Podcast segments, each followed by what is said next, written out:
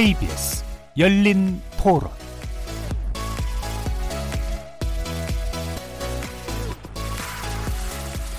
안녕하십니까. KBS 열린 토론 정준희입니다.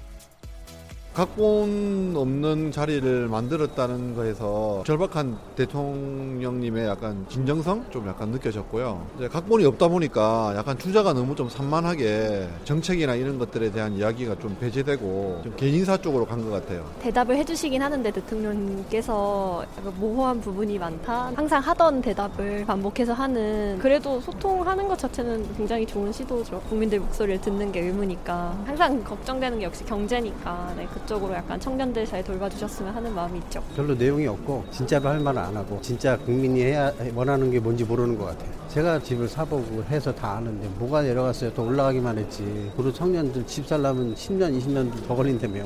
솔직히 지금 바라는 거 없어요. 하나 하나 있다면 인재를 제대로 써라. 지금 국민과의 괴리감이 너무 많잖아요. 지금 소통이 필요한 거는 확실한데 안 한 것보다 훨씬 안 거니까 의견을 들어야 뭔가 해결할 거 아니에요. 문제 문제점은. 공정사회라든지 그다음에 경제, 안보 하여튼 그런 거가 조금 더 힘도 있게 했으면 좋았는데 특히 경제가 안 좋잖아요. 그 젊은 애들이 취직할 수 있도록 사람들이 잘 살게 해줬으면 좋겠어요.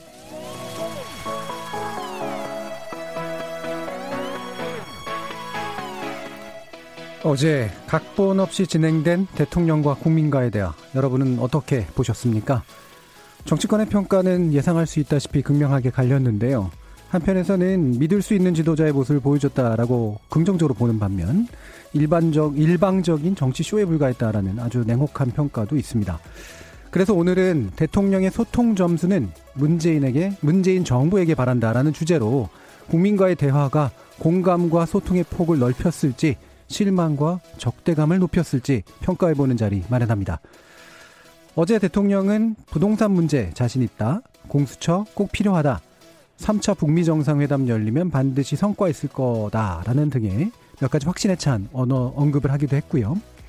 임기비 절반이 지났다기보다 남았다고 생각한다면서 지난 2년 반 동안 닦아놓은 터에 성과가 도달하게 하겠다는 그런 말도 남겼습니다.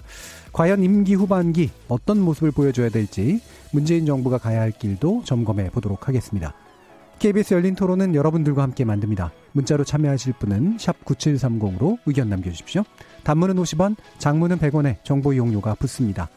KBS 모바일 콩, 트위터 계정 KBS 오픈을 통해서도 무료로 참여하실 수 있습니다. 청취자 여러분이 KBS 열린 토론의 주인공입니다. 날카로운 의견과 뜨거운 참여 부탁드립니다. KBS 열린 토론 지금부터 출발하겠습니다. 살아 있습니다. 토론이 살아 있습니다. 살아있는 토론, KBS 열린 토론. 토론은 라디오가 진짜입니다. 진짜 토론, KBS 열린 토론.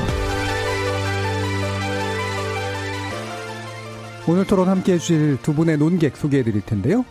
어, 애청자 여러분들이 아주 반가워하실 분들입니다. KBS 열린 토론의 old 멤버이시기도 하시죠.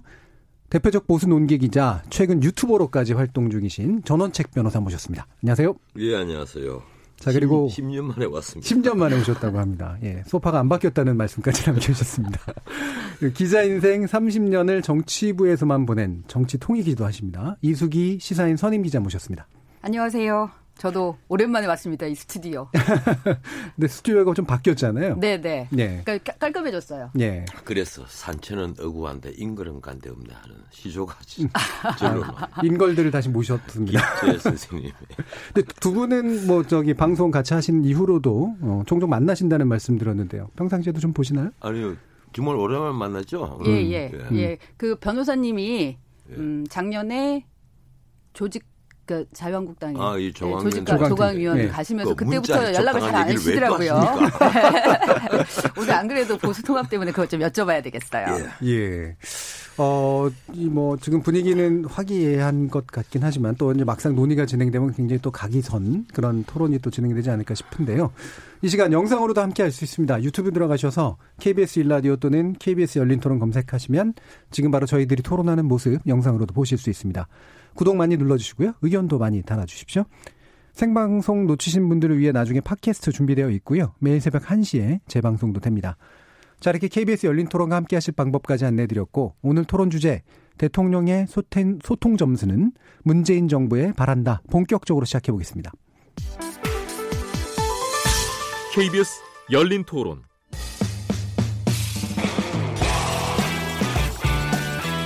제가 만약 국민이라면 제가 그 자리에 있으면 부동산 좀 물어보고 싶습니다. 예. 집값 잡는다 잡는다 그랬는데 도대체 음. 언제 잡고 있는지 모르겠어요. 네. 어, 저는 이게 부동산 문제는 우리 정부에서는 어, 이렇게 자신 있다고 어, 이렇게 좀 장담하고 싶습니다. 왜냐하면 설령 성장률에 어려움을 겪더라도 부동산을 어, 이렇게 경기 부양 수단으로 사용하지 않겠다라는 굳은 어, 결의를 가지고 있습니다.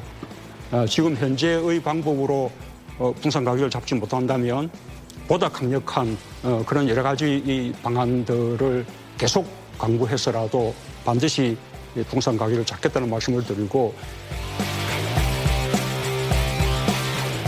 어, 이 조국 전 장관의 문제는 결과적으로 어, 그것이 매기적 많은 국민들에게 오히려 갈등을 주고 또 국민들을 또 분열시키게 만들고 한 점에 대해서는 어, 정말 송구스럽다는 말씀을 드리고 다시 한번 어, 이렇게 사과 말씀을 어, 드립니다. 아, 뭐 그러나 또 검찰 개혁은 어, 반드시 필요한 일이고요.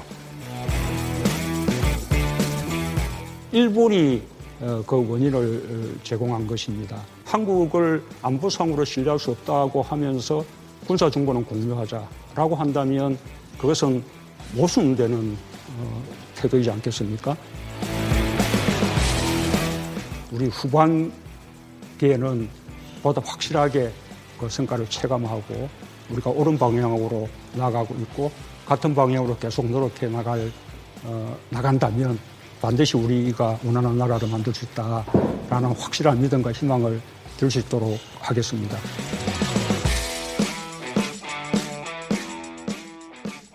예, 어제 국민과의 대화에서 대통령이 말씀하신 주요 내용들 몇 가지 정리해 봤는데요.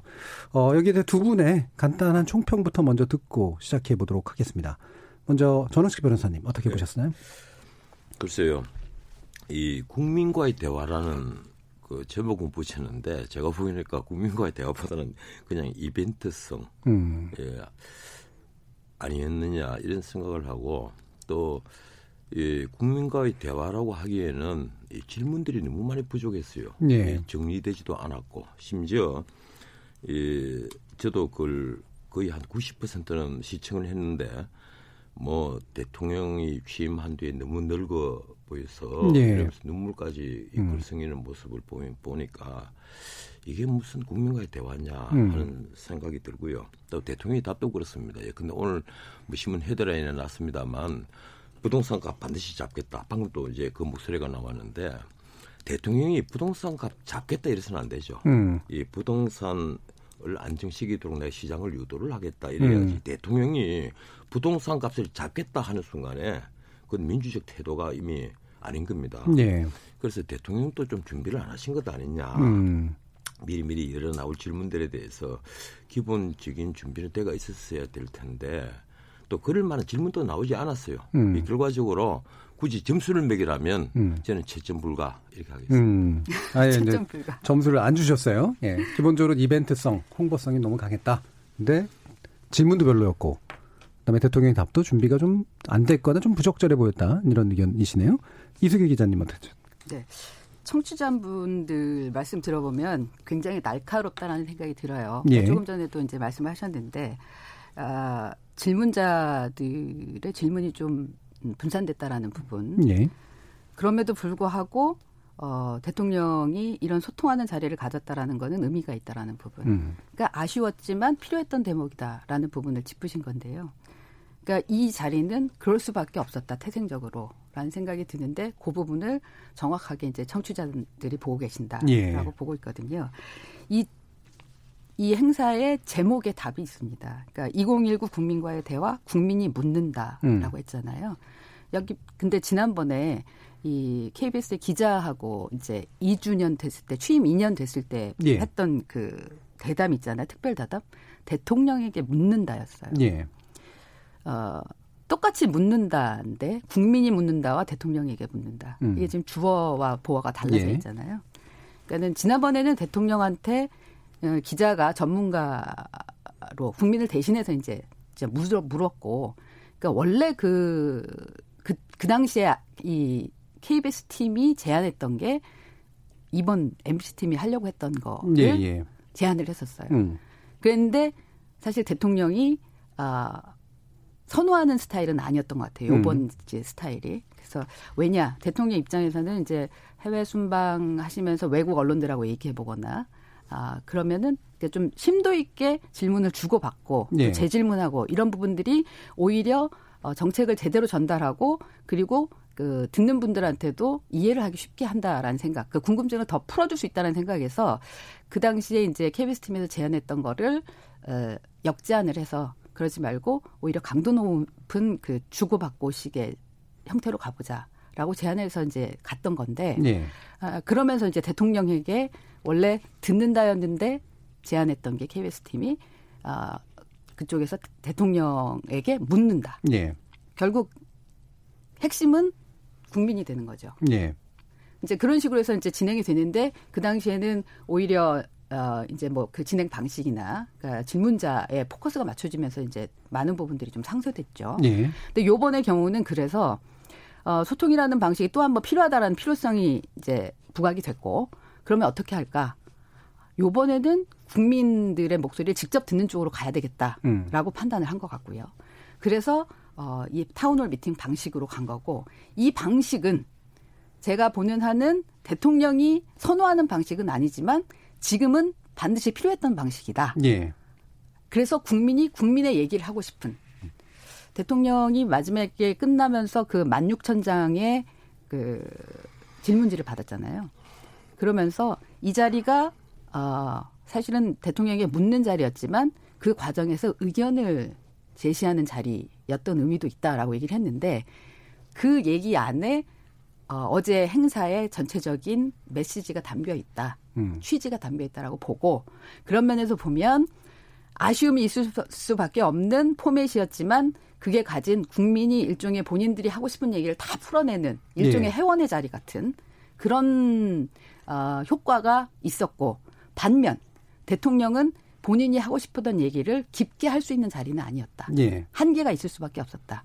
그런 부분들이 노출된 거고 거기에서 어디를 포커스를 맞춰서 보느냐에 따라서 평가가 달리 나오는 거예요. 예. 이렇게 보면 될 것 같아요. 예. 아니 말씀을 길게 했으니까 짧게 쳐도. 예. 아니 그러니까 요거는 제가 약간 짧게, 취재했던 대목을 말씀드리느라고. 예. 어제 그걸 갖고 town hall 미팅이라고 하면 이수기 기자께서 정말 잘못 말씀하시는 거고요. 뭐 어제 그게 어떻게 town hall 미팅입니까? 난장판이고 아수라장이죠. 그건 그래서 안 되고 town hall 미팅이 되려면 나와야 될 질문들이 나와야 되는 겁니다. 예, 근데 우리 경제가 왜 이렇게 어려워지느냐? 왜 고용률이 이렇게 40대 고용률이 이렇게 떨어지고 있는데도 왜 정부는 고용률이 사상 최대로 올라간다고 이렇게 거짓말을 하느냐? 이렇게 통계를 갖고 잘못 해석을 하느냐? 그리고 수출도 소비도 투자도 설비 투자도 다 주는데 이 경제를 어떻게 할 거냐라든지 우리가 지금 군을 감축 중인데 북한의 이스칸데르 미사일을 대응할 수단이 뭐냐라든지 예. 이런 구체적인 질문과 거기다 구체적인 대답이 나와야 되는 겁니다. 그게 town hall 미팅이죠. 어제 말은요 대통령이 찬양하기 바쁘고 대통령을 옹호하기 바쁘고 그게 어떻게 국민과의 대화라고 하고 town hall 미팅이라고 표현을 하는 겁니까? 아, town hall 미팅은 맞죠. 형식은 맞지. 근데 그 변호사님이 원하는 지금 질문이 안 나왔다고 그게 town hall 아니죠. 미팅이라는 게 아니라고 지금 얘기를 하시면 안 되는 거고요. town hall 미팅이 되려면 300명을 뽑을 때그 300명부터 제대로 filtering이 돼서 예, 그 정말 이 우리 시민들을 대표할 수 있는 사람들이 거기 왔어야 되는 거예요. 어제 온 사람들은 우선 방송국 MBC에서 어떻게 filtering을 했는지는 모르겠는데 제가 보기에는 town hall 미팅에는 전혀 적합하지 않은 사람들입니다. 이런 거는요 쇼에 불과한 거예요. 제가 아까 극단적인 말을 일부러 피하려고 점잖게 얘기를 했는데 잘못하면요. 이건 역사적으로 우스갯감이 됩니다. 대통령이 국민과의 대화라고 하기 전에 기자회견 더 많이 하시면 돼요. 미국 같으면요 대통령이 역대 대통령 한번 보세요 평균적으로 한 달에 두 번꼴로 기자회견을 합니다 기자실에 나타나서 언제든지 free하게 대화를 해요 근데 우리 대통령이 지금까지 딱 두 번 했습니다 기자회견을 네, 100일 때 하셨고 아, 그러면서 무슨 어, 뭐 국민과의 대화니 나는 어 그리고 뭐 소통에 충분히 하고 있다. 탁현민 씨가 이 정부의 spin doctor 역할을 하고 있는 탁현민 씨가 하는 말이 대통령이 소통의 그, 어? 그 도가 이제 충분하다 이거예요. 그런 말이 어디 있어요? 대통령은요, 우리 문재인 대통령은 전혀 소통하지 않습니다. 심지어 미국의 트럼프 같은 대통령도 기자들 앞에 수없이 나타나서 수없 뭐 온갖 질문에 다 답변하지 않습니까? 우리 대통령은 기자들이 질문에 답변을 제대로 하는 걸 제가 본 적이 없습니다. 아, 백일 기자회견하고 취임 2주년 기자회견하고 그거 왜 아무도 없잖아요. 그러니까 기자회견은 또 할 수 있죠. 뭐 제2, 제3의 기자회견은 더 할 수 있는데 근데 요 그동안에 그 기자회견을 했을 때 평가들이 있었잖아요. 그리고 국민들이 그런 부분을 원했어요. 기자만 질문하냐. 요번에도 보면요. 그 타이틀에 첫 화면에 VTR로 VCR로 기자만 묻냐? 국민이 묻는다. 요런 게 떴어요. 그러니까 그런 그 요구, 국민의 요구가 있었기 때문에 그리고 끊임없이 그 댓글 달렸잖아요. 기레기들 질문을 왜 저러느냐. 그러니까 요번에는 국민들한테 기회를 줬다라는 데에서 의미가 있다고 보는 거고요. 그런 측면에서 그 국민들이 본인들이 하고 싶었던 얘기를 했던 거고요. 만약에 변호사님 얘기하시는 것처럼 그 질문들이 제대로 나오는 쪽으로 갔어야 하면 그건 연출이 들어가야 되는 건데 만약에 연출을 했으면 또 연출을 했다고 뭐라고 하셨을 거예요. 자, 그러면 그러니까 이, 이 아니 어차피 300명도 필터링해서 데리고 온 사람들이잖아요. 그럼 어떻게 전체하고 같이 중에서. 하겠어요? 이 형식이 갖는 한계를 인정하고 들어갔잖아요. 자, 그럼 쟁점을 한번 만들어 보죠. 지금 두 분 말씀 중에 이제 충돌되는 게 물론 여러 가지가 있습니다만 어, 이를테면 전원책 변호사님 보시기에는 이 미 미팅의 형식이 충분한 대표성을 가지고 있는 비례적으로 이제 잘 뽑혀진 그런 국민들이 아니었다라고 보기 때문에 문제가 주로 있다고 판단하시나요? 아니 국민들이 정말 궁금해하는 예. 그리고 정말 그 답답해하는 예. 그러한 질문들을 해주는 대표 그 국민들을 필터링을 해서 모셔야죠. 그런데 방송국에서 뭐 3분에서 한 5분 정도 전화로가 전부 다 대담을 하면서 네. 필터링을 했다고 얘기를 하는데 어제 막상 나온 결과를 보세요. 장황한 질문에다가 어? 장황한 질문도 아니죠. 온갖 사실을 다 넣어놓은 뒤에 막상 질문은 없어요. 뭐 그런 경우도 있고 심지어 대통령을 옹호하느라고 바쁜 질문자도 있고 채널을 틀어놓고 그런데 더 문제는요. 어제 SBS 방송 그리고 JTBC 빼놓고 나서 모든 방송국이 뉴스 채널 두 개까지 모든 방송국이 그걸 동시에 중계를 했습니다. 제가 그걸 보면서요. 나 참 이 우리 방송국들 편성 담당자들 정말 반성해야 된다는 생각을 해요. 나 정말 답답해서 채널 돌리고 싶어도 돌릴, 돌릴 데가 없어요.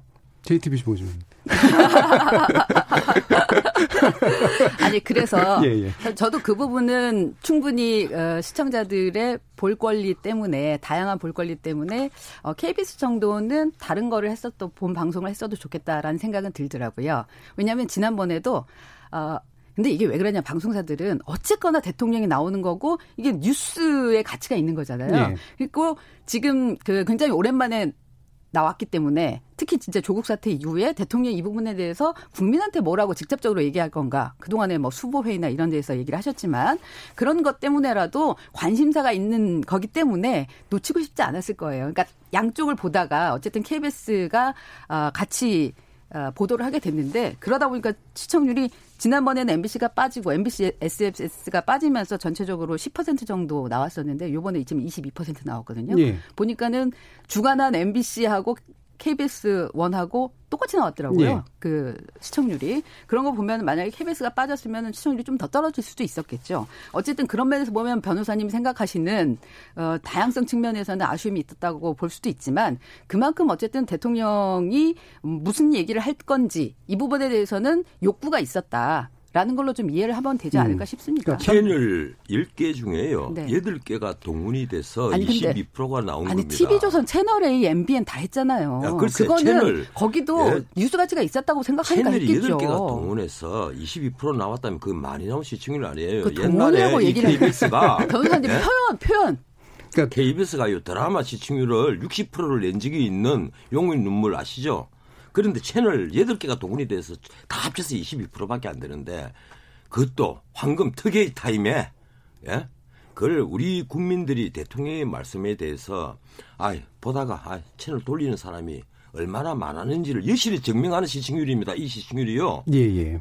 알겠습니다. 지금 그, 그 뭐, 예, 채널 편성에 관련된 부분은 어쨌든 뭐 방송국의 판단이니까 그 부분은 이제 2차적인 평가로 네. 일단 놓고요. 아니 편성 담당자들 한두 명 예. 옷 벗겨야 돼요. 이번 사태를 보면서. 예, 그 의견을 이제 경청해 주시기 바랍니다. 변호사님이 요즘 예. 모두 가기를 하고 계시는 중인데 요번에 오늘도 지금 말씀하시는데 보니까 요즘에 종편 잘 안 나가시죠? 그래도 종편을 직접 얘기는 하시는 않잖아. 직접 검역은 안 하시잖아. 근데 지상파도 종합 편성 채널입니다. 물론이죠. 예. 예, 예. 근데 아까 평가를 종편 종편 하지 마십시오. 예. 전체적인 평가를 하면서 보면은 이제 아까 질문하시는 분들의 집중적으로 사실은 비판을 좀 하셨잖아요. 예. 이제 보면은 질문하시는 분들을 이렇게 얘기를 하는 걸 보면은 문재인 대통령은 제 역할을 했다라는 평이 오히려 더 많은 거예요. 예. 심지어. 그러니까 이제 아니, 어제 그 어, 어제 아니, 너무 편을 드시는 거 아니에요? 아니, 너, 아니. 아, 대, 어제 대통령 하시는 답변들을 쭉 들으시면서 뭐 대통령 편을 지금 드시는 겁니까? 아니, 그게 아니고요. 그러니까 아쉬움이 있어요. 왜냐하면 저, 제가 조금 이따 말씀드리겠지만 이를테면 부동산 정책 같은 경우 그러니까 핵심적인 질문이 나왔음에도 불구하고 보유세, 양도세에 대한 본인의 생각 이런 거 그냥 비껴 가셨어요. 그러니까 그런 부분들에 있어서 아쉬움이 많이 있어요. 그리고 근데 이 형식이 갖는 그 한계 부분을 분명히 인정해 주셔야 된다는 거고요. 거기에서 포커스가 다 이렇게 이를테면 중구난방 난장판을 만든 배철수 방송과 예, 배철수 방송사와 그리고 그 질문을 제대로 못한 그 질문자들 쪽으로 오히려 포커스가 맞춰지는 그런 양상이 있고 그거를 오히려 조율해내면서 질문이 좀 어수선해도 그거를 잘 조율해내는 게 대통령이었다. 라는 쪽이 상대적으로 평가가 좀 더 있다. 예, 지금 이제 들어보면 라는 부분을 예. 총평으로 얘기를 하는 거예요. 예, 아니, 여론을. 예, 이수기 아니, 기자님은 예. 일단은 보니까 이건 형식이 자체가 어느 정도 뭐 이렇게 국민들의 목소리를 내도록 만드는 거니까 중구난방이어도 어쩔 수 없었고 그게 의미가 있었다 외려 이렇게 보시는 것 같고 변호사님 같은 경우에는 기본적으로 제대로 된 질문 나오고 제대로 된 답변이 나오는 형식을 채택했어야 된다. 그리고 대표성도 없었다. 이제 이렇게 보시는 쪽인 것 같아요. 일단 그 부분은 그 정도로 이제 얘기를 정리를 하고요. 막상 이제 지금 논쟁이 붙으시는 부분들이 아니 어제 그 얘기 듣고도 지금 그런 말씀이 나오십니까라는 변호사님이 얘기가 있었는데 어제 나왔던 대통령의 답 가운데 대부분이 아마 아쉬웠던 것 같은데 혹시 뭐 인상적이었거나 의미가 있다고 생각하신 건 없으셨나요? 인상적인 답변도 있었죠. 예. 예. 근데 그 지금 지소미아 사태를 두고 대통령께서 이제 그 하신 말씀이 참 재밌었습니다. 이 우리가 평소에 늘 하던 얘기인데 네. 일본은 미국의 안보 우산, 지금 핵 우산 이거 받고 받치 음. 들고 그리고 우리가 또 방파제 역할을 하니까 어 그리고 우리는 국방비를 2.4%씩이나 지출을 하는데 GDP의 2.4% 지출하는데 일본은 그래야 1% 아니냐. 근데 일본의 1%가 사실은 우리 2.4%보다 많습니다. 많죠. 예. 예. 그런데 그 얘기를 하시는 거는 당신들이 무임승차를 안보 무임승차를 해놓고 그리고 우리에게 지금 어, 반도체 수출 규제를 할 때 뭐라고 얘기를 했느냐 안보 얘기를 한 거 아니냐. 안보를 신뢰할 수 없다. 이 말을 하면서 했으니까 이 문제 해결하지 않고는 지수미야 나는 못 하겠다. 쉽게 말하면 이제 국가원수끼리 자존심 대결인데 그 제가 그 생각하기에 그런 발언 같은 것은 우리 국민들에게 가슴에 와닿았을 겁니다. 예. 나는 그 그런 말씀을 잘한다고 봐요. 그런데 음. 좀더 내가 기대를 했다면 음. 그거보다는 좀 더 자세히 음. 사실은 우리가 지수미아가 파괴되면 이러한 문제는 있지만 이건 이렇게 해결하겠다. 예. 좀더 이렇게 해서 많은 국민들을 안심을 시킬 수 있었지 않았겠느냐. 예. 가령 우리가 미국과도 이렇게 군사 정보는 충분히 교류가 되고 있고 음. 또 우리가 글로벌 호크기가 곧 도입하고 있는 중이니까 그래서 대북 정보는 걱정하지 않아도 된다라든지 음. 어떤 좀 구체적인 말씀이 있었으면 좋았을 건데 예. 막연하게 어 일본과 뭐 지수미아 깨져도 그 끝까지 노력은 하겠다 이 말씀을 했어요. 네. 근데 뭐 깨져도 뭐 별일이 깨느냐 이런 그 뉘앙스의 음. 말씀을 하신 것은 역시 많은 국민들에게 불안감을 그대로 남겨줬다. 예. 다만 이제 그 일본이 안보 무임승차 했다는 것은 음. 정말 우리 국가원수가 하셔야 될 말이고 어. 나그 말씀 정말 잘했다고 봐요. 예, 그러니까 한국의 대통령으로서 한국 국민들에게 예. 그 안보의 일본의 안보 무임승차 문제를 지적한 건 충분히 타당했다. 그런데 예. 문제는 불안감을 해소시키는 데는 부족한 그런 답변이었다. 좀 더 이 대통령이 음. 이 사실은 그 대통령 자리가 수많은 돌발적인 질문을 언제든지 받을 수 있는 자리입니다. 예. 이 대통령 테이블이란 그런 테이블이에요. 음. 늘 무슨 일이 일어나니까 그래서 대통령은 국가적인 어젠다에 대해서 거의 한 천 개 정도는 꿰뚫고 있어야 되는 자리라고 그러거든요. 예. 그 우리 많은 평점 보면 나오는 건데 근데 우리 문재인 대통령도 나는 그만큼 어젠다에 대한 이해가 나 충분히 있을 거라고 난 믿습니다. 음. 그러니까 대통령을 하시겠죠. 그렇다면 국민들과의 대화 같은 데서 좀 더 그런 걸 자세히 설명을 해주고 예. 해서 국민들을 안심을 시키고 음. 많은 그 TV를 보는 그 국민들에게 편안하게 잠잘 수 있도록 음. 만들어 주실 수 있었을 텐데 음. 그게 나 좀 부족했다 그런 음. 생각을 하는 거예요. 그러니까 서로 의견이 다르거나 보는 눈이 다르더라도 들어보면 그래도 안심은 된다라든가 예. 이런 거라도 좀 있었으면 더 좋았겠다라는 말씀이시네요. 이수기 기자님은 어떤 부분이 좀 인상적이셨거나 좀 괜찮다고 보셨어요? 저도 일단 음. 그 음, 대통령이 앞으로 후반기에 국정 운영을 하는 데 있어서 방점을 두는 부분 예. 아젠다에 대해서는 거의 짚고 넘어갔다고 생각해요. 음. 그러니까 아쉬움은 이제 변호사님도 아마 그런 부분 때문에 그러실 텐데 새로운 얘기가 나온 거는 없어요. 음. 그러니까 어, 대부분의 정책 질문 나온 거에서 굵직굵직하는 게 들어가 있는데 이제 질문이 핵심을 못 짚는다라는 아쉬움이 좀 있었고 그럼에도 불구하고 답을 하는데 그 답이 새로운 것이라기보다는 기존에 했던 내용을 다시 한번 강조하는 예. 쪽이다 보니까 약간 이게 뭐 했던 얘기 또 하는 거 아니냐라는 음, 그런 아쉬움이 있을 수 있는데 그러나 짚을 건 짚었다. 이를테면 어, 최저임금 부분에 대한 생각 속도 조절이 필요했던 대목이지만 음. 그러나 이제 이거를 그 완화하기 위한 이 소상공인의 어려움을 완화하기 위한 좀 법적인 부분들이 빨리 좀 국회를 통과했으면 좋겠다라는 네. 부분이라거나 그 다른 그 각각 여러 가지 측면들 뭐 모병제 같은 경우도 음. 어 분명하게 얘기한 거죠. 우리한테 네. 가야 될 방향이긴 하지만 지금은 준비가 안 돼 있다. 네, 민상고 학생이 굉장히 마음이 달았더라고요. 네, 네. 그래서 아마도 아마도 네. 본인한테는 혜택이 없을 거라는 그 분명한 대통령의 얘기를 듣고 네. 좌절하는 네. 것 같던데 음. 이제 그런 부분들에 대해서는 하나하나 이렇게 뉴스들이 될 만한 것들이 있었죠. 어, 근데 저는 이제 관심 있게 봤던 게 아무래도 이제 검찰 개혁에 관련된 네. 부분이었는데 공수처와 관련해서 대통령 입장 분명히 다시 한번 얘기한 거고요. 음. 어, 야당 잡겠다는 얘기 하는데 그 야당 잡는 거 아니다. 이게 음. 원래 고위공직자들 잡겠다는 건데 고위공직자는 다 정부 여당 쪽에 소속된 사람들 아니냐. 그런 부분. 그러나 거, 그리고 검찰 개혁 내부의 개혁은 윤석열 총장 신뢰한다.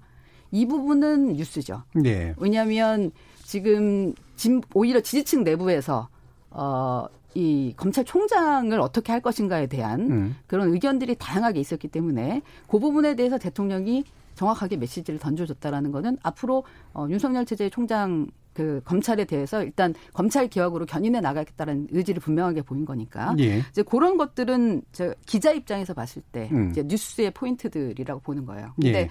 그리고 지소미아 부분은 이제 변호사님 말씀하셨으니까 음. 저는 구체적 수치를 보면서 그 국민들이 이 궁금해하는 대목을 저는 짚어줬다고 보고요. 근데 음. 이제 아쉬웠던 대목은 아까 잠깐 말씀드린 부동산 부분이 국민이 들으시기에는 이상하다. 서울 집값 정말 올라가고 있는데 당장 오늘 나온 뉴스만 해도 이 그 최고와 최하의 이 격차가 훨씬 더 벌어지고 있다라는 건데 이걸 대통령이 어떤 인식으로 이렇게 얘기를 하시는 걸까라는 부분에 대해서 구체적 근거가 제시되지 않았다라는 부분이 예. 있고요. 그리고 아까 보유세 양도세 부분 이제 답답했는데 그나마 그 질문이 좀 전곡을 찌르고 들어갔다. 음. 라는 그런 평가들이 많았는데 저는 댓글까지 다 보면서 봤거든요. 예. 아 그래 저게 핵심이지라고 하는데 거기에 대해서는 답을 안 하시더라고요. 음. 왜냐하면 예민한 대목이니까. 예. 일부러 그러셨는지 아니면은 그냥 놓쳤는지는 모르겠으나 음.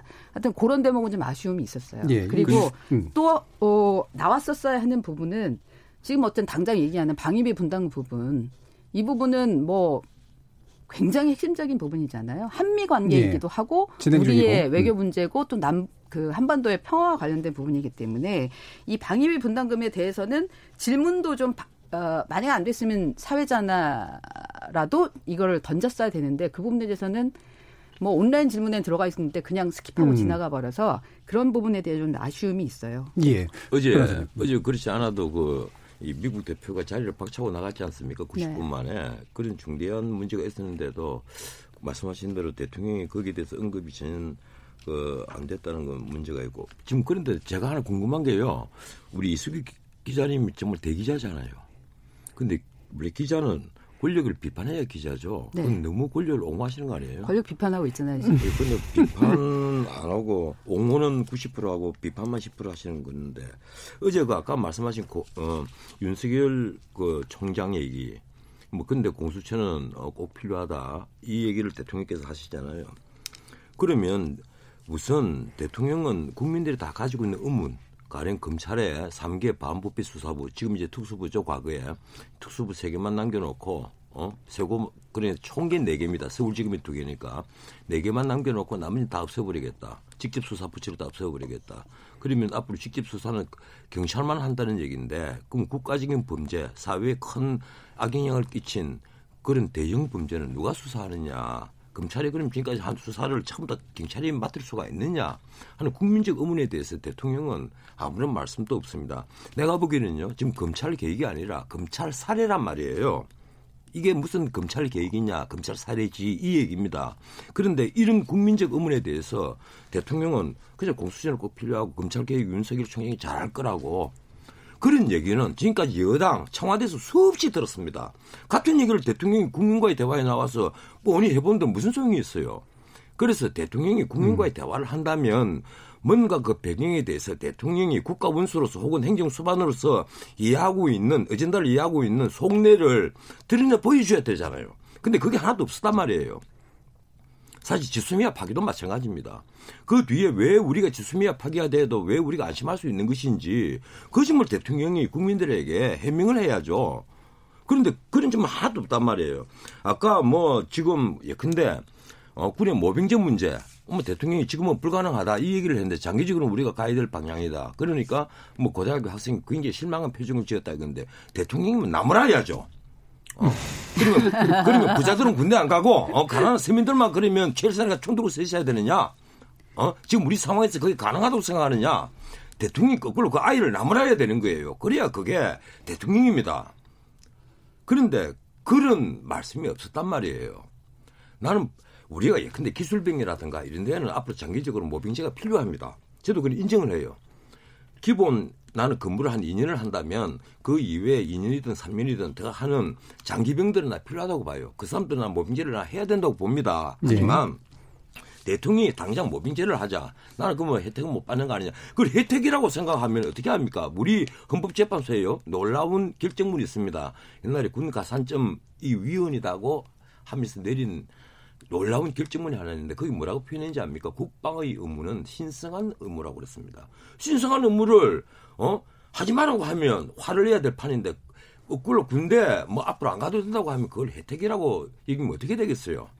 대통령과의 대화 자리에 나와가지고 지금 어렵게 질문도 던지고 네, 그랬는데 대통령은 국민과의 대화 거기에. 이런 걸 정말 하시겠다면 진짜 town hall meeting을 하시겠다면 예? 정말 제대로 선정된 국민들 한가운데 서서 사회자 없이 질문을 받고 답변하고 질문을 받고 답변하고 또 재질문하면 답변하고 그래야만 진정한 town hall meeting이 되는 겁니다. 그게 가장 잘하는 사람이 누군지 알아요? 바로 지금 마크롱이라는 사람입니다. 프랑스의 어, 대통령인 마크롱이 노란 조끼 사태 당장 노르망디 지역부터 시작해서 town hall meeting을 계속 6개월 동안 했잖아요. 그래서 프랑스를 안정을 시켰잖아요. 그런 town hall meeting을 하려면 국민과의 대화를 해도 됩니다. 그렇지 않고 어제처럼 쇼하고 이벤트성 town hall meeting 하려면 할 필요가 없는 거예요. 예. 근데 아마 탁현민 위원이 예. 그 본인이 자기 같았으면 이거 연출 안 했을 거다라고 음. 얘기를 했던 게 아마 제가 볼 때는 이런 맥락이었다고 생각을 해요. 그러니까 이 형식이 갖는 한계가 분명했고 저희들은 그러니까 저만 해도 아 형식이 이렇게 됐다라고 했을 때 어느 정도는 이거를 예상을 했죠. 왜냐면은 아시잖아요. 이런 형태가 갖는 기본적인 그러니까 어제도 그 전형적인 형식으로 갔죠. 처음에 제 VTR 보고 그리고 나서 인사하고 그리고 첫 질문은 건강 어떠십니까로 시작했고. 그러니까 실제로 그런, town hall meeting이라는 예. 게 원래 중구난방의 형식을 가질 수밖에 없는 건 맞고요. 그렇죠. 대신 이제 말씀하시는 건 town hall meeting을 제대로 하려면 방방곡곡 다니면서 해야 되는 거 아니냐. 네네. 네. 네, 이런 오히려 그렇게는 할수 예. 있죠. 곳곳 예. 다니면서 더 많은 사람을 만나면 그 와중에 좀 깊이 있는 대목이 있었겠죠. 그래서 탁현민 위원은 아마 그렇게 얘기했던 게 대통령이 이걸 통해서 본인이 그 국민의 그, 그 질문에 2차, 3차로 대답할 수 없다라는 아쉬움을 가질 거다. 대통령께 선호하지 않는 스타일이다 라는 부분. 그리고 이렇게 뒷얘기가 나올 수밖에 없다. 라는 그런 것들을 아마 알았기 때문에 아 이거 아마 자기 같았으면 안 했을 거다라는 얘기를 하지 않았을까라는 예. 생각을 해봅니다. 알겠습니다. 뭐 논의하신 말씀들은 굉장히 좀 많습니다만 또 청취자 의견도 들어보고 이래야 되기 때문에요. 이런 진솔함의 문제였을까 또는 인위적인 쇼였을까에 대해서 이 판단은 결국은 나중에 어떤 정책으로 그리고 실제로 어떤 모습으로 그리고 어떤 지지의 형태로 나타나는가 이런 것들로 이제 판가름 되지 않을까 싶습니다. 그래서 이어지는 후반부 토론에서는 문재인 정부가 임기 후반부를 어떻게 풀어나가야 정말 국민과의 진정한 소통이라고 볼 수 있는가 이에 대한 두 분의 의견 더 들어보도록 하겠습니다. 여러분께서는 KBS 열린 토론과 함께하고 계십니다.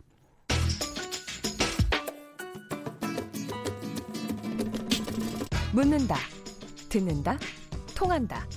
KBS 열린 토론. 듣고 계신 청취자 여러분, 감사드립니다.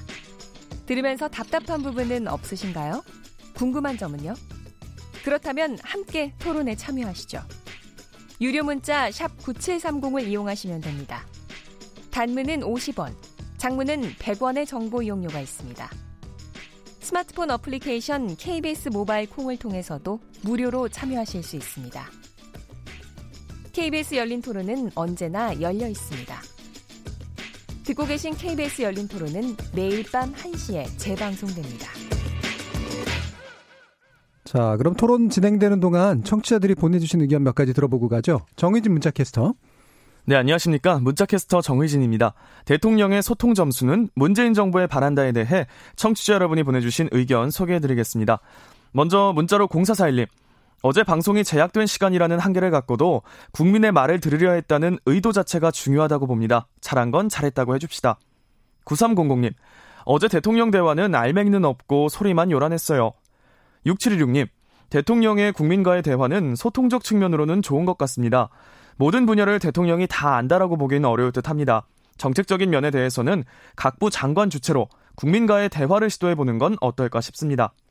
콩으로 신창근님, 토론장은 개인 사정 늘어놓는 자리가 아님에도 아까운 시간이 빨리 지나간다는 느낌을 받았습니다.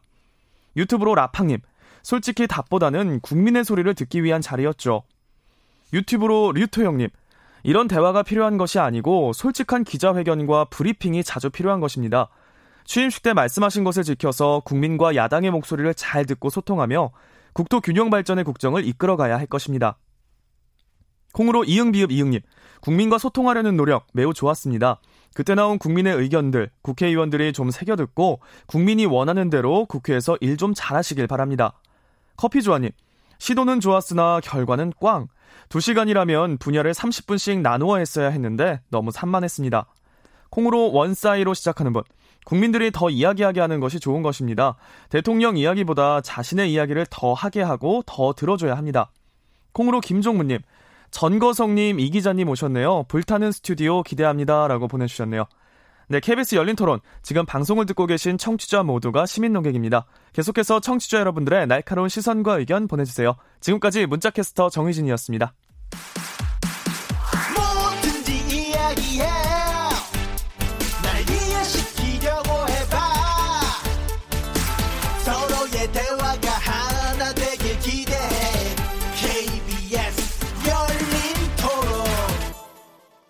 KBS 열린 토론 대통령의 소통 점수는 그리고 문재인 정부에 바란다라는 주제로 KBS 열린 토론의 old 멤버이신 이숙이 시사인 선임 기자 그리고 전원책 변호사 이렇게 두 분과 함께하고 있습니다. 이 시간 영상으로도 함께 하실 수 있는데요. 유튜브 들어가셔서 KBS 1라디오 또는 KBS 열린 토론 검색하시면 지금 바로 저희들이 토론하는 모습 보실 수 있습니다. 자, 그럼 후반부 토론 이어가도록 할 텐데요. 뭐 아까 앞에서 또 이제 지적하고 싶으셨던 부분들도 뭐 요 논의하시면서 같이 이제 말씀을 꺼내셔도 괜찮을 것 같습니다. 일단 이제, 이제 임기 후반기인데 네, 지금의 정치 상황에서 문재인 정부가 어떤 것들을 해야 될까라고 하는 것에서요. 어, 두 분이 보시기에 임기 후반기를 풀어내는 키는 결국 누가 쥐고 있는가, 어디서부터 풀어줘야 되는가라고 하는 데 대한 의견 먼저 간단히 여쭙고 가도록 하죠. 이번에는 이수기 기자님께 먼저 여쭐까요? 어, 문재인 대통령이 음. 제가 이제 아까 말씀드렸던 어제 국민과의 대화가 일종의 하반기를 시작하는 후반기를 시작하는 그 첫 관문을 연 거잖아요. 네. 첫 관문을 통과한 거잖아요. 그래서 그 16,000개를 받고 이 부분이 꼭 피드백이 되도록 하겠다라고 얘기를 했는데 그 부분에 아마 굉장히 중요한 그 내용들이 다 들어있을 거예요.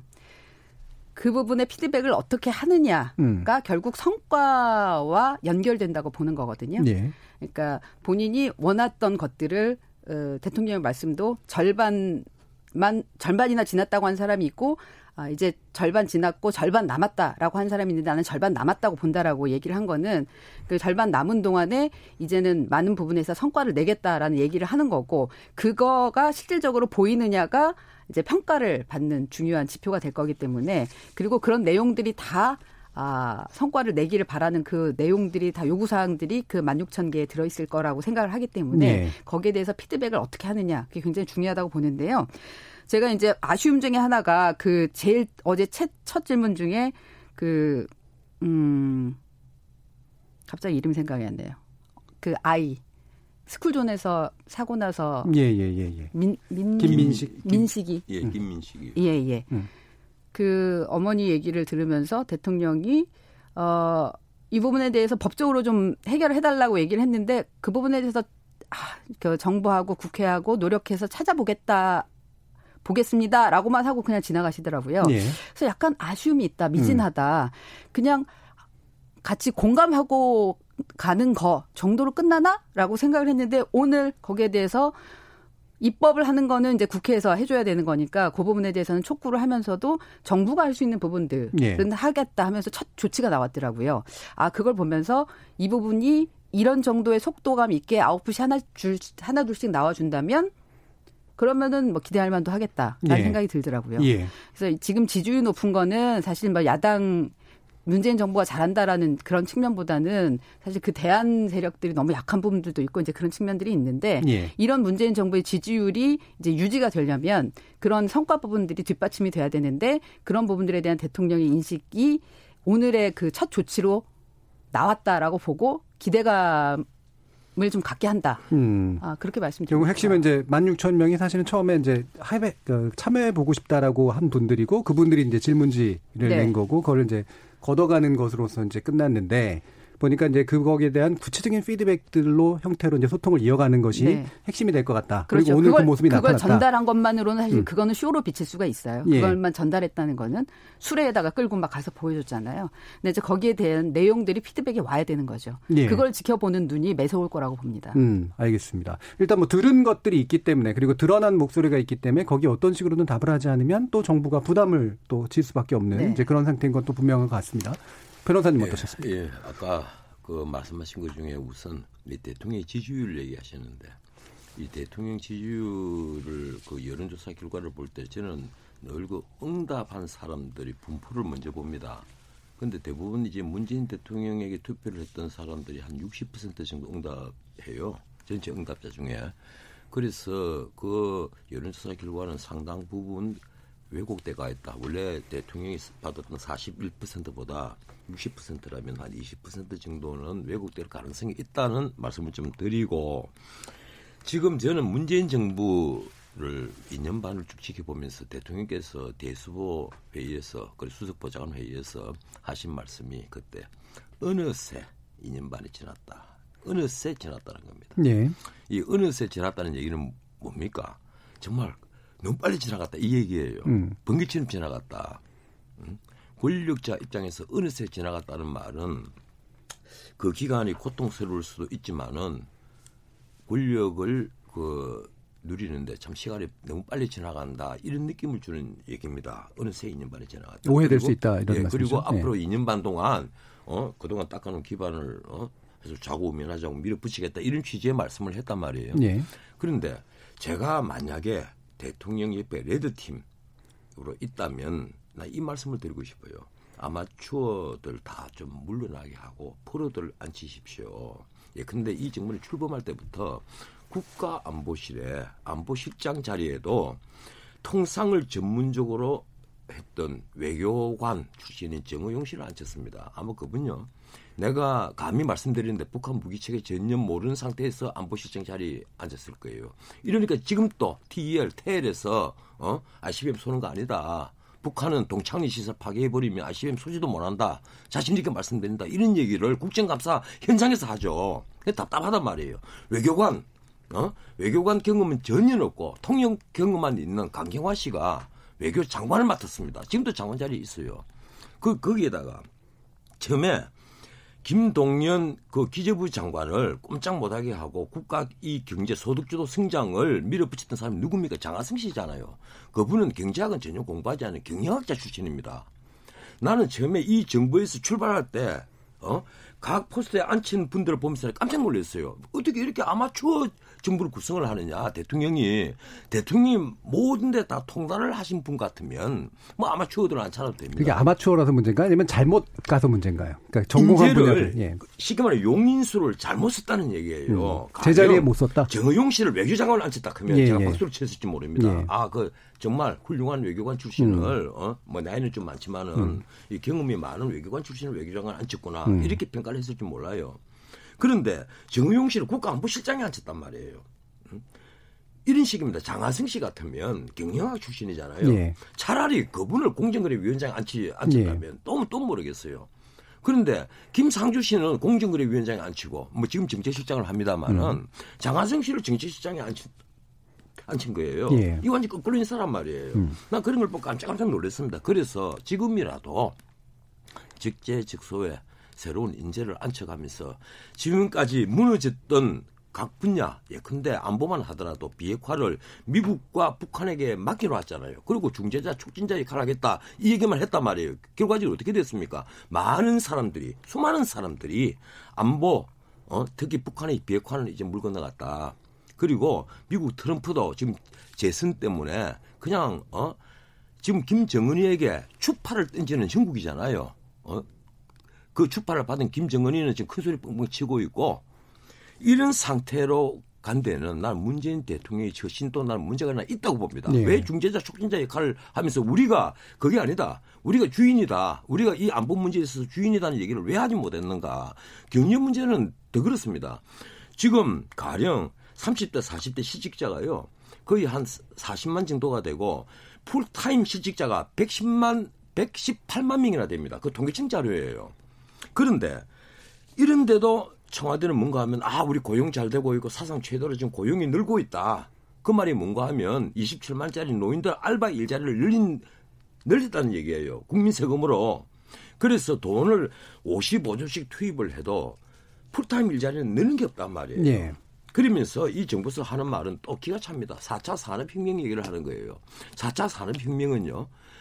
자본주들 하고 이노베이터들, 개발자들에게만 이익을 주지 일자리가 느는 그런 산업혁명이 아닙니다. 변호사님 모든 정책을 지금 다 아울러서 비판하실 건가 봐요. 산업혁명만 예, 저 남북 경협 얘기하실 것 같아요. 시대만 예. 오면 마치 대한민국이 또 한 번 우뚝 일었을 듯이 예. 이 정부가 청와대부터 그런 얘기를 하고 있는 거예요. 음.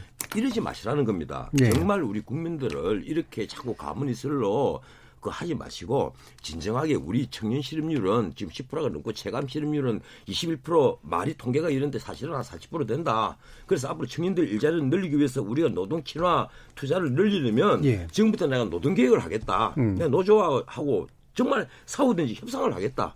어, 그리고 기업가들에게는 자, 이제 노동 친화 투자를 해 달라고 예. 우리가 혁신 경제를 정말 말뿐이 아니라 행동으로 옮기겠다. 이걸 보여줘야만 한다. 그렇다면 난 대통령이 지금 남은 임기가 이제 2년 반도 안 됩니다. 또 한 달 지나갔으니까 지금이라도 마음을 비우고 어, 정말 내가 한 번도 경험해 보지 않은 나라, 아무도 흔들지 않은 나라 이리 만들겠다 이런 이상한 말씀 하지 마시고 정말 국민 민복을 위해서 정말 옳은 정책이 뭐냐 우리 중산층을 위해서 중산층을 더 풍부하게 만드는 정책이 무엇인지를 얘기를 들었어요. 얘기 예. 사람 많습니다. 예. 그리고 정책을 바꿀 정책은 바꿔야만 합니다. 왜 소득주도 성장 같은데 매일 들고 그, 말, 그 말이 족보 있는 경제학이다 하고 얘기를 하다가 그 통하지 않으니까 이제는 포용 경제, inclusive growth, 뭐 포용 성장 이런 얘기를 한단 말이에요. 그런 말씀 이제 하시지 말라는 거예요. 예. 그 얘기가 너무 많이 좀 나와서 예, 예, 약간 이제 쟁점 몇 가지로 아, 좀 바꿀 걸 바꾸라. 이 얘기입니다. 핵심은 인사부터 정책까지 예, 바꿀 예. 걸 바꾸면 되는 거예요. 그두 가지입니다. 인사 제대로 적재적소에 인사 써라. 그다음에 두 번째 정책 바꿀 정책 제대로 좀 해라. 이렇게 말씀을 주셨는데. 네. 근데 이제 지금 말씀하시는 거 보니까 그래도 전 변호사님은 애정이 있으시네요. 아, 왜냐하면은 예, 그 어, 2년 반밖에 이제 안 남았다라고 얘기하시는데 보통의 그 비판적인 분들은 아직도 2년 반이나 남았어. 또 이렇게 얘기를 하시니까. 아까 레드팀이라면 하는 전제로 얘기하셨잖아요. 예. 전원책 변호사님이 가시면 아마추어가 아닌 자리가 뭐가 있을까요? 한번. 그러게요. 예. 음. 프로로 뭐 법무부 장관 같은 일단은 하여튼 뭐 다음번 국민과의 대화나 이런 게는 전문가 패널로부터 는 먼저 모셔야 될 것 같다는 생각이 들어요. 대통령으로 지금 이 방송 듣는 사람 중에서 또 네. 대통령을 꿈꾸는 사람도 있을지 모르겠어요. 네. 뭐 야당에도 많고 여당에도 많은데 대통령이 되려면요. 우리 안보 북한의 핵을 어떻게 없애느냐 문제부터 우리 중산층을 어떻게 풍부히 70% 말이 70%가 있고 정말 70%를 어떻게 만드느냐 하는 정책부터 아닌 말로 개고기를 먹어야 되느냐 마느냐 문제까지 이런 수많은 어젠다에 대해서 나름대로 공부가 되어 있어야 됩니다. 공부되어 있지 않은 사람이 대통령 하겠다고 하는 것은 그냥 촐싹되는 것밖에 안 돼요. 예, 예, 예. 예. 일단 예, 네. 그 예. 말씀하신 대로 그 인사 부분이 좀 아쉬움이 있다라는 음. 부분. 그래서 하반기에는 좀 인사 부분에 있어서 좀 더 만족할 만한 그 이사가 있었으면 좋겠다라는 말씀으로 듣, 듣고 그거는 이제 뭐 공감을 하고요.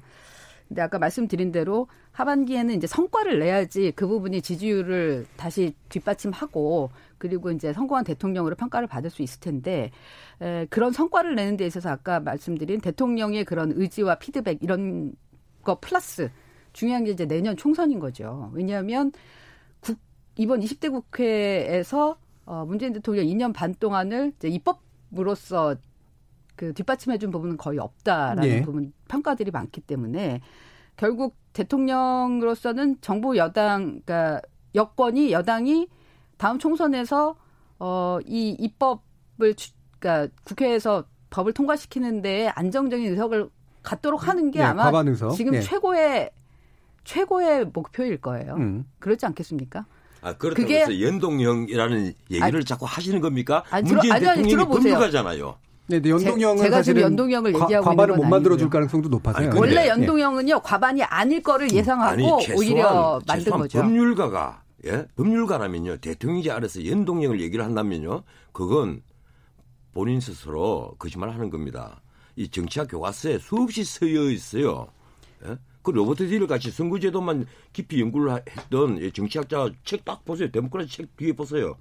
대통령제는 다수를 대표하는 제도입니다. 다수 대표제잖아요. 그러면 대통령제를 견제하는 의회로서 기능을 제대로 하려면 의회 국회의원을 뽑는 것도 다수 대표제라야만 합니다. 그런데 연동형이라니 비례, 비례제도 없어야 되는 거예요. 근데 어쨌든 예, 예, 예. 제 말씀은요. 그 선거 제도를 떠나서 일단 내년 아마 그 총선이 정부 여당 대통령 입장에서는 굉장히 그 하반기 문재인 정부 하반기를 좌우할 가장 핵심적 예. 그 계기라고 생각하고 그 부분에 대해서 지금 관심을 가질 수밖에 없을 거다. 라는 부분을 말씀드리는 겁니다. 예. 자, 그러면 어쨌든 인사 문제 또 얘기 나왔으니까 그럼 전원책 변호사님께 다시 여쭐게 말씀 들어보면 적재적소에 제대로 된 인사를 쓰는 게 탕평 인사하고 같이 갈 수 있다고 보세요? 당평 인사는 나는 저는 예. 그렇게 바람직하다고 생각하지 음. 않아요. 예, 근데 우리가 뭐 국가적인 위기가 온다라든가 정부의 지지도가 떨어지면 뭐 그 국내각 얘기를 네. 많이 하잖아요. 이 박근혜 전 대통령이 위기에 처했을 때도 그 얘기가 나왔고. 음. 그런데 어디까지나 대통령 책임제입니다. 그리고 대통령부터 하나 자세를 바꿀 게 필요해요. 청와대에 있는 정의용 안보실장 그리고 이 김상조 정책실장 그리고 그 비서실장 이 세 분은요 비서입니다. 그분들이 정책을 주도하도록 해서는 안 되는 거예요. 비서는 비서에 머물러야 되는 거예요. 정책을 주도하는 사람은 헌법에 지킨 대로 국무총리 이하의 예, 기재부 기재부 장관이라든지 국방부 장관이라든지 예. 뭐 통일부 장관이라든지 이런 분들이 법무부 장관이라든지 이런 분들이 정책을 예, 밀고 나가는 대통령의 참모입니다. 근데 대통령의 참모는 참모로서 기능하지 않고 이 문재인 정부는 과거 어떤 정부보다도 청와대가 주도하는 부분이 더 큰 것 같아요. 음. 뭐 처음부터 처음부터 경제는 완전히 청와대 정책실에서 다 그리고 경제수석실에서 완전히 좌지우지해 버렸단 말이에요. 어? 그 홍장표 경제수석 네. 어, 그리고 장하성 정책실장이 완전히 좌지우지했잖아요. 그런데 그게 아니란 말이에요. 그럼 기재부 장관은 뭐가 됩니까? 기재부에도 경제정책국장이 있고 세제실장이 있고 다 있어요. 전부 다 경제학만 공부를 평생 해온 그리고 실물 경제를 잘 아는 사람들, 현장을 잘 아는 사람들이 있단 말이에요. 왜 그 사람들을 어 중시하지 않고 밖에 교수하다가 들어온 사람이 우리나라 대한민국의 거시 경제를 좌지우지한단 말이에요. 그러다 실패해버린 거 아니에요. 소득주도 성장은 명백히 실패한 정책입니다. 그럼 그걸 빨리 시인을 해야죠. 지금이라도 빨리 시인하고 그리고 바꿀 걸 바꿔야죠. 최진근 극비가 인상이 어떻게 됐습니까? 결과적으로 을과 을이 진영을 만들었잖아요. 예. 그 피해는 고스란히 저소득층에 가고 빈곤층만 더 늘려놓고 중산층만 더 왜소하게 만들었습니다. 그리고 자영업자들을 다 무너지게 만들고 고통스럽게 만들었단 말이에요. 옛날에는 자영업을 창업을 하면 3년 안에 폐업률이 80%였는데 지금은 1년 내 폐업률이 80%입니다. 밤 9시가 되면 길거리가 깜깜하잖아요. 골목길이 이면 도로가 다 깜깜하단 말이에요. 가게가 문을 열고 있는 가게가 없어요. 이런 상황을 대통령이 아셔야 됩니다. 예. 골목 골목에 이 넘쳐나는 원성을 들여야 되는 거예요. 그런 걸 듣지 않고 대통령이 아 소득주도 성장 고초가가 나온다. 아직도 그걸 믿고 있다면 그러니까 탕평 인사라든가 이거는 현재 대통령 책임자에서 아, 의미 없다 이렇게 보시는 거고 결국은 바꾸되 자기 예. 사람들 많잖아요. 예. 좋은 경제학자들 많이 있습니다. 쓰면 돼요. 예, 결국은 정책을 바꾸면서 제대로 된 정책을 수행할 수 있도록 내각에 장관에게 힘을 실어줘야 된다 이런 의견이신데요. 여기에 대해서 어떻게 보시나요? 저도 탕평 인사는 네. 의미가 없다고 봅니다. 음. 뭐그 최근에 이제 어 이런 얘기들 이제 그뭐 기자니까 그 음. 취재하다 보면은 이런저런 얘기 듣게 되는데 어 일부에서는 일테면 김세현 의원이 네. 여도연구원장이 이제 쓴소리하면서 어 그 자유한국당 해체 이런 얘기를 하니까 아 저런 사고 방식 가진 사람을 여권에서 좀 쓰고 이러는 게 어떠냐. 그게 이제 그 일종의 아까 말씀하신 거국 내각처럼 네. 탕평이사 하는 것처럼 그 그런 것도 주고 그 국민 통합하는 데도 좀 의미가 있지 않겠냐 이런 얘기들을 하시던데 그거는 그러니까 뭐라고 해야 될까요? 이상론일지는 모르겠지만 현실에서는 이제 네. 그런 작동하기 어려운 그런 얘기라고 보고요. 어, 그러니까 본인 그러니까 문재인 정부의 철학을 가장 잘 아는 사람을 어, 적재적소에 임명하는 게 가장 좋은데 지금 변호사님은 이제 적재적소가 아니라는 부분들에 대해서 네. 좀 불만을 말씀하시는 거고 근데 실질적으로 최근에도 뭐 이제 개각 얘기가 나오고 그러는데 어 내부에서도 보면 오겠다는 사람들이 정말 없다는 얘기가 많습니다. 네. 예. 그래서 그러니까 아마 그거는 인사 검증이라는 부분들이 지금 이 정부 내내 그리고 뭐 그 전 정부부터 그랬지만 그 굉장히 기준선이 높아지면서 어 많은 분들이 아, 그 반면에 이제 또 뭐 장관을 하거나 뭐 청와대에 들어가거나 이런 게 나중에 본인들한테 어떤 무슨 뒷배기 되지는 않는 그런 이제 아주 투명하고 이제 그런 깨끗한 사회들로 가고 있다라고 보여지는데 이제 그렇게 하다 보니까 굳이 내가 그 거기 갈 이유가 있겠느냐 예. 위험 부담을 감수하면서 아마 그런 생각들을 하시는 것 같기도 예. 하고 또 이제는 그런 게 없는 분들도 아 난 그 구설에 오르고 싶지 않다 내지는 정치 가서 공격당하고 싶지 않다. 이제 그런 네. 얘기들이 많으신 뭔가 이게 탈탈 털리고 봉변당하고 싶지 않다. 뭐 이런 네, 마음도 네, 있겠죠. 그런 거 예. 보더라고요. 예. 그러니까 이제 이게 사실은 국가에 대한 소명 의식이 음. 있어야지 그 이런 데 마음을 내고 몸을 내는데 그런 부분들에 있어서 좀 어려움이 있어서 어 많은 부분들 철학을 아는 분도 등용회가 좀 쉽지 않은 그런 얘기들이 들립니다. 자, 그러면 예. 청와대가 왜 만기 청남, 만기 칠남이 아니고 만기 청남입니다. 청와대람. 음. 어, 모든 걸 청와대가 다 알아서 한다는 게 왜 위험한가 하면요. 견제를 아무도 안 하기 때문에 그래요. 가령 이 내각에서 그 정책을 만들고 주도를 하고 하면 청와대 비서들이 일종의 레드팀이 될 수가 있는 겁니다. 아, 대통령님 사실 지금 기재부에서 하고 있는 지금 이 부분에 세율을 올리는 것은 문제가 있습니다라든지 뭐 어? 그리고 법무부가 뭐 이러이런 정책을 어, 준비를 하고 있는데 이 부분은 이러이러한 위험이 있습니다. 이렇게 비서로서 역할을 할 수가 있는 거예요. 근데 지금은 비서가 다 주도를 해버려요. 심지어 이번에 북한에서 16명 죽이고 뭐 내려왔다는 32명 급하게 올 동안 비밀로 쉬쉬하다가 판문점을 통해서 북한에 강제 추방한 거 있잖아요. 북송한 거. 그것도 국가안보실에서 결정을 했단 말이에요. 국방부 장관이 모르고 있었어요. 이런 정보가 어디 있습니까? 그걸 국방부 장관이 모르고 JSA, JSA를 관할하는 그 보고를 받고 있는 국방부 장관은 보고를 받지를 못하고 거기에 중령이 국가안보실 1차장 김유근 씨에게 보고를 했단 말이에요. 문자 메시지로. 그래서 들통한 거 아니에요. 이건 정부가 거꾸로 돼도 뭐가 한참 잘못돼가지고 나사가 엉뚱한 데 박혀가 있는 기계하고 똑같은 거예요. 이걸 바로잡지 않으면요. 나중에 임기 말에 대통령이 외로워지고 위험해집니다. 예. 이 사람들이 끝까지 충성하리라고 봅니까? 이런 자일수록 배가 위험해지면 먼저 도망가는 쥐와 같아집니다. 예. 그래서 내가 대통령께서 인사를 직제적소로 새로 다 바꾸고 그리고 내각에 힘을 실어 주세요. 이 부탁을 드리는 겁니다. 예, 이 부분에 대해서는 사실 뭐 평가들이 좀 다를 수도 있을 것 같은데요. 왜냐하면 이제 정책들 뭐 같은 경우에는 이제 만기 청담한다고 예. 말씀을 하셨는데 저는 오히려 어 이제 지금 정무 기능 같은 경우는 오히려 BH가 좀 더 작동을 했으면 좋겠다라는 생각이 듭니다. 예. 어, 정무 쪽이나 비서실장 쪽이나 이런 쪽은 어, 대통령에 대해서도 좀 더 그 레드팀 역할도 더 해야 될 것 같고 어, 오히려 정무 기능은 좀 약화돼 있는 거 아닌가 여러 부분에 있어서 어, 특히 청와대 그러니까 야당과의 관계나 이런 국회와의 관계 이 부분은 잘 풀어내고 있지 못하다는 평들이 많아서요. 예. 그래서 BH에서 그 평가들이 다 보는 눈에 따라서 다를 수 있다라는 예. 생각이 듭니다. 이슈를 좀 이제 넘겨보죠. 그러니까 시간이 얼마 안 남아서 어, 아까 이제 야당복이 있다라는 표현을, 표현은 직접 이렇게 쓰지는 않았지만 현재의 지지율은 야당이 대안이 되지 못하기 때문이다라는 표현을 아까 이수기 기자님이 하셨는데, 네. 어, 전원식 변호사님이 보시기에 보수 세력의 관점에서 봤을 때 현재의 자유한국당 또는 여당, 그 야당의 시스템이라고 하는 것이 왜 이런가라는 생각 같은 거 혹시라도 드시는지 조광특위까지 하셨잖아요. 예. 제가 그 문자 해적당한 얘기를 자꾸 하시니까 아쉬움이 뭐, 좀 있지 않으세요? 많이 바꾸시려고 했잖아요. 네. 어쨌든 제가 그 이 처음에 조광위원 들어갔을 때 그런 네. 얘기를 했어요. 이 80%를 바꿔야 된다. 음. 제가 그 우리 국회의원들 그 당위원장들 명단을 쭉 보면서 이게 참 이력들 그동안에 무슨 일 하셨는지 이런 걸 쭉 보고 그리고 의정 활동을 어떻게 했는지를 쭉 살펴보면서 내가 그 얘기를 했어요. 이 정말 열정하고 소명, 아까 소명의식 말씀하시는데 열정과 소명의식 이게 없다. 쉽게 말하면 바꿔 말하면 전투력이 없다는 얘기예요. 네. 야당은 야당으로서 어떤 전투력을 가져야 되는데 그런 전투력을 가진 사람들이 없다.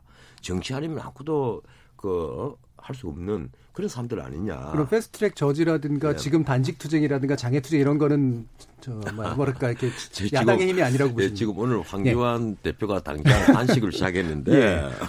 제가 또 특별히 거기에 대해서 또 말씀드리기는 뭐하고 다만 음. 하나 이렇습니다. 황 대표만 그 하더라도 제가 보기에는 아직 또이 관료의 티를 음. 좀 벗어나지 못한 것 아니냐. 음. 어제 청년과의 대화를 할 때 오후 2시에 했단 말이에요. 네. 당장 이 현실을 아는 사람들은 음. 오후 2시에 청년과의 대화를 생각하지 않죠. 예, 나 청년들이 예. 안 나온다는 말씀이시죠. 예. 그래서 제가 보면 아직도 황 대표는 그리고 요 앞에 김세현 의원이 어 전부 다 당 다 물러나자 네, 이런 말씀을 했을 때 당장 네. 내가 내년 총선에 지면 물러날게 음. 이런 말씀을 했잖아요. 아직까지 이게 관료태를 못 벗어났다 음. 하는 생각을 저는 합니다. 나 그래서 예, 여의도에서는 그런 말을 많잖아요. 문 대통령이 여당 복은 없어도 야당복은 정말 타고났다 이제 이런 얘기를 음. 많이 하는데 뭐 저는 그렇게까지 생각하지는 않지만 우리 야당이 좀 야당답게 하려면 이제 야당에도 이 열정을 가지고 음. 그리고 아까 말씀하신 소명 의식을 가지고 또 전문적인 지식과 그리고 용기 정직한 사람들 도덕성을 갖춘 사람들이 음. 좀 많이 대거 들어와야만 한다. 그걸 자꾸 굳이 뭐 청년들 영입하고 당이 젊어져야 된다. 저는 이렇게 표현하지 않겠습니다. 예. 나는 국가적인 어젠다를 이해하지 못하는 사람이 아무리 청년이라고 해서 국회의원 한다는 것은 나는 그건 아주 잘못됐다고 봐요. 아까 혼내야 된다고 말씀하신 예. 거 보니까 국가적인 어젠다를 이해 못하는 사람은 예. 국회의원이 되거나 대통령이 되거나 아닌 말로 뭐 그 내각을 구성하는 장관이 예. 된다 이런 생각을 해주 꿈을 버려야 됩니다. 음. 어떻게 공부를 하지 않고 자기가 그 일을 하겠다고 생각들을 해요. 전 조금 이따 이제 전 변호사님한테 음. 그러면은 이게 지금 자유한국당이 이를테면 보수 통합을 어떻게 해야 되는지 개혁을 어떻게 해야 되는지 그거 사실 좀 여쭤보고 싶은데요. 음. 왜냐하면 조강특위 위원 들어가셨으면 지금 한참 네. 그거 하고 계실 거 아니에요. 네. 그랬는데 저는 왜냐면 그러니까 저도 평가를 좀 해보자면 지금 황교안 대표, 나경원 원내대표가 도대체 무슨 생각으로 어, 각각의 지금 행보들을 하고 있는 건지 이해할 수 없을 때가 많더라고요. 제가 지금 정말 30년 정치부 기자 이렇게 생활을 하면서 아 이게 오늘 단식도 마찬가지예요. 아침에 갑자기 어제까지 아무 얘기가 없다가 아침에 네, 오늘 특히 좀 그랬어요. 네, 단식하겠다고 네. 이렇게 얘기를 하고 그리고 나서는 청와대 앞으로 갔는데 그 조율이 잘 안 돼 있어 갖고 장소에 대한 조율이 안 돼서 갖고 2시에 하기로 했던 기자회견 3시로 늦춰졌거든요. 음. 그랬다가 이제 보니까 그 청와대 앞에서는 밤 늦게까지는 있을 수 없다. 집회 안 된다. 관장하고 너무 가까워서. 그래서 아, 이제 또 밤에 10시 이후에 또 국회로 들어오신다고 그러더라고요. 그리고 또 그 사이에는 정광훈 목사가 하는 행사에 가서 올라가서 같이 얘기하고 인사하고 근데 정치인의 특히 야당 대표의 행동 하나하나는 그가 그게 갖는 메시지들이 다 들어 있어야 돼요. 그리고 음. 다 거기에 대한 해설 박스 하나씩 나와야 됩니다. 근데 도대체가 해설을 하려고 했을 때 일관적으로 꿰지는 게 지금 없는 거예요. 예. 이를테면은 본인은 얘기하잖아요. 보수도 통합해야 되고 대통합해야 된다고 음. 하고 친박 이제 비박 이런 거 나누면 안 된다고 얘기를 하는데 그러기 위해서 가장 필요한 대목들을 하려고 하면 가장 저 비박에서 반대하는 일테면 정광훈 목사나 우리 공화당 쪽하고는 또 접촉하는 모습들이 이렇게 음. 보여지고 예. 그럼 국민들 입장에서는 저걸 어떻게 예. 해석해야 되나? 정치 기자로서도 이해가 안 되시는 예, 이해가 안 되니까. 예. 정 기사 해설 기사 못 써요. 예. 이게 뭔지. 제가 작년 그 9월 말 10월 초에 그 보수 통합 얘기를 했을 때 음. 바로 비박 친박 문제 해결해야 된다. 그러셨죠. 박근혜 예. 전 대통령 문제를 정리하지 않고는 한 발도 또 못 나간다. 문을 끌어닫고라도 제가 그때 사실 라디오 하면서 예. 인터뷰하실 때그 말씀하셨어요. 이 문제는 해결을 해야만 한다. 이랬는데 음. 아직까지 그게 해결이 안 됐습니다. 그러면 지금 이제 남아 있는 건 뭡니까? 지금 사실은 그 황 대표를 황 대표 중심으로 주변에 다 어, 모여들고 있고 황당이 되고 있단 말이에요. 그리고 또 유승민 의원은 나는 꼭 살아야 되겠다 이 얘기 아니에요. 그 유승민 의원과 이혜원 의원 등이 지상욱 의원 이런 좌파 세력들은 또또 또 뭉치가 있어요 나름대로 몇년 모임이 거기도 좌파입니까? 예, 좌파, 좌파, 아, 좌파. 예. 예. 그 똘똘 뭉치 있단 말이에요. 그리고 우리 공화당은 또 어, 박근혜 전 대통령이 좀 더 자유스러운 몸이 돼가지고 한마디 지침이라도 내려줄 것을 고대하고 고대하고 있는 겁니다. 자, 이런 판에 뭐 통합? 통합이 기는 말만 그렇고 황교안 대표가 말하는 통합은 자기 중심으로 통합하자는 거 아니에요. 난 그 불가능하다고 봐요. 그리고 이제 남아있는 것은 뭐 연합공천, 연대공천인데 음. 난 그것도 힘들 거라고 봐요. 예. 음. 그래서 보수는 역시 자칫 잘못하면 다시 괴밀될 수가 있다, 패퇴할 수가 있다. 음. 그래 되면 최소한 개헌 세대라도 지켜줘야 될 텐데 내가 걱정하고 있는 게 그겁니다. 이 20대 국회에서 하, 그 한국당에서 국회의원 당선되고 예, 날아가 버린 사람 1명입니다. 그런데 예컨대 최소한 101명이라도 당선자를 내야만 10명 날아간다고 치고 음. 100명 예, 개헌선을 지켜줄 텐데 그게 저는 걱정이에요. 지금 뭉쳐야 되고요. 예. 그러니까 원래 이기려면 뭉쳐야 되고 그리고 어, 또 하나는 이제 쇄신을 해야 되고 두 가지가 기본적인 건데요. 음. 일단 뭉치는 게 안 되는 게, 음, 그 전에 싸웠고, 그리고 마음에 안 들고, 그렇더라도 지금의 목표가 하나라면, 일단 일당이 되는 거. 예. 어, 이런 목표가 하나라면, 그거는 문을 열고, 최소한 상대가 들어올 수 있는 그다음에 함께 할 수 있는 여지를 만들어야 되는데 지금 황교안 대표는 그걸 안 하고 있는 거잖아요. 예. 유승민 대표는 이미 좀 할, 하겠다고 메시지를 던졌는데 지금 어 지금 상황으로 보면 저는 자유한국당은 친박으로 완벽하게 그 진용이 짜인 것 같아요. 음. 그 전에 뭉치는 거하고 쇄신하고는 아니, 같이 해야 되는 거라고. 아니 근데 유승민 의원이 던진 메시지가 네. 제가 보기에는 좀 이상한 메시지예요. 세 가지 메시지. 탈핵의 강 건너자, 개혁 보수하자, 헌집 부수고 새집 짓자.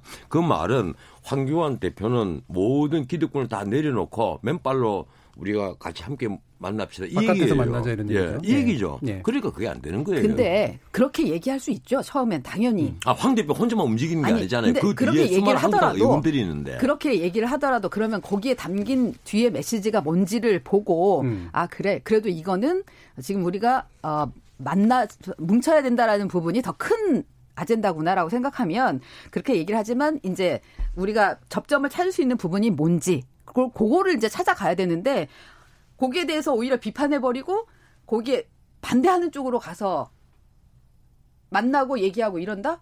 그거는 통합에 대한 의지가 없는 거죠. 예. 두 번째, 쇄신을 해야 되는데 김세현 의원이 정말로 본인이 굉장히 강한 톤으로 얘기를 했어요. 자기를 던지면서.